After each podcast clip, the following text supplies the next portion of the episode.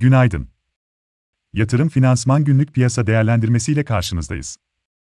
Bugün günlerden 4 Temmuz Pazartesi.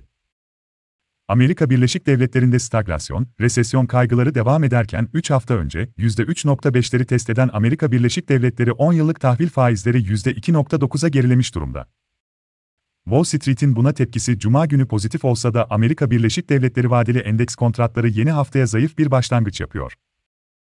Ancak Amerika Birleşik Devletleri piyasaları bugün kapalı olduğundan vadelilerde hacimler düşük ve gösterge niteliği sınırlı. Asya'da ise Hong Kong negatif, diğer bölge borsaları pozitif tarafta. Biz de dengeli bir açılış bekliyoruz. Değerlemeler bazında çok ucuz seviyelerde fiyatlanan BIST'te, Cuma günü yaşanan tepki ve yabancı alımlarıyla desteklenen para girişinin devam edeceğini düşünüyoruz. Türkiye 5 yıllık CDS birimleri bu sabah 830 bas puan civarında.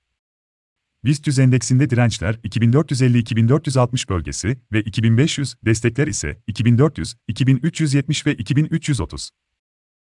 Ajandada ise içeride Haziran ayı enflasyon verileriyle güne başlayacağız. TÜFE'de aylık %5.7 artışla yıllık TÜFE'nin %73.5'ten %80'e tırmanması bekleniyor.